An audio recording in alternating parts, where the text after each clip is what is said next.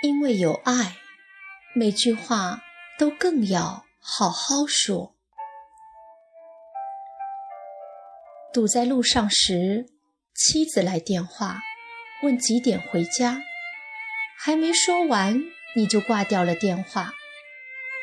周末想睡个懒觉，孩子却嚷嚷着要去动物园，烦躁起来吼了几句。父亲碰倒了花瓶，你一边收拾一边埋怨他怎么那么不小心。假如时间在这一刻定格，让你感受一下妻子、孩子和父亲的心情，会怎样？这绝非有意的伤害，但即便只是无心的过失，也着实让人黯然。有心理学家认为，人类经验的核心是个体分离带来的存在性焦虑。而建立亲密关系，正是为了应对这种基本感受。一旦亲密关系因为种种原因被打破，断裂感带来的将是恐惧与空虚。试着想想，如果你所在乎的人言语行动间透露出敷衍、冷淡或是厌烦来，你会不会也有心里一阵被掏空的感觉呢？为什么对亲近的人有时候往往会更不耐烦呢？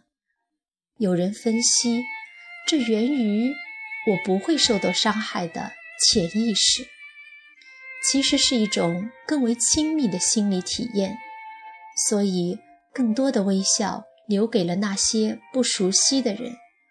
就像那句流传很广的歌词：“得不到的永远在骚动，被偏爱的都有恃无恐。”在《论语》里，孔子曾以“色难”两字道尽儿女对待父母之道。所谓“色难”，是说保持和颜悦色是最难以做到的。其实，不仅是对父母。对伴侣、对亲朋也是一样。我们固然不能时时保持良好心绪，但身边人不是垃圾桶，更需要选择合适的时间、合适的场合，用有分寸、有技巧的言语行动表达情绪和意见，让他们比较容易理解和接受。所谓发乎情。止乎礼，说的又岂止是男欢女爱呢？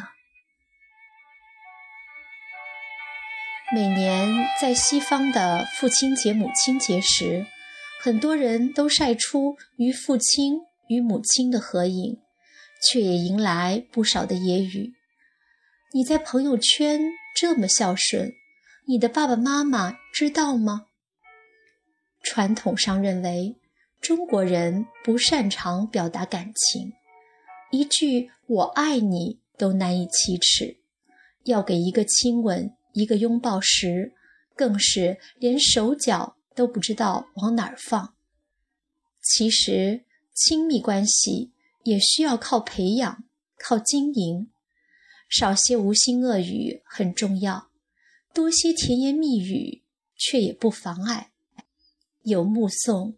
有背影，也可以让爱看得见，即便会有些煽情。城市之中不断流动的陌生人社会，让我们的人生机会增多，却也让我们生活中的亲密关系愈发的收缩。有人曾以一个普通白领为例计算，再活三十年。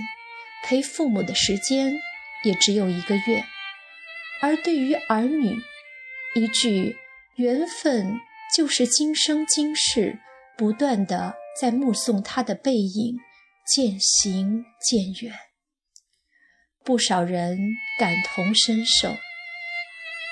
亲密关系弥足珍贵，可却也难免与身边的人更多撕扯，以你的压力与焦虑来向他们传递消极情绪、负面能量。色难，真的有点难。有人计算，从文明曙光出战到今天，地球上生活过的人类超过一千零六十亿。而关于社交的邓巴数字显示，人类社交人数上限为一百五十人，深入交往的则仅为二十人左右。世界那么大，也那么小，怎能不相待以温柔呢？所以，因为有爱，每句话都更要。好好说。